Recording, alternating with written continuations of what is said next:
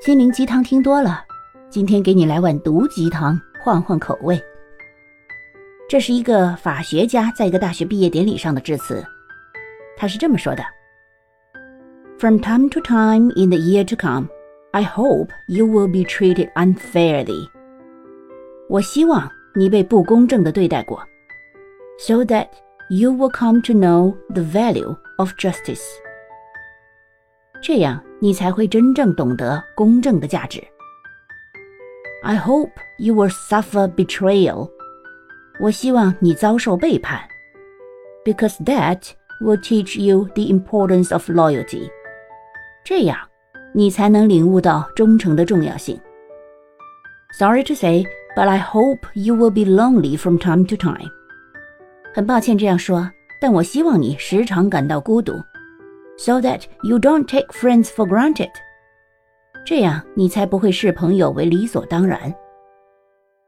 I just wish you bad luck again from time to time. 我希望你人生途中时常运气不佳 ，so that you will be conscious of the role of chance in life and understand that your success is not completely deserved, and that the failures of others is not completely deserved either. 唯有如此，你才明白你的成功并非天经地义。而他人的失败也不是命中注定。And when you lose, as you will from time to time, 当你偶尔失败时，当然你会的。I hope every now and then your opponent will gloat over your failure. 我希望你的对手会因此幸灾乐祸。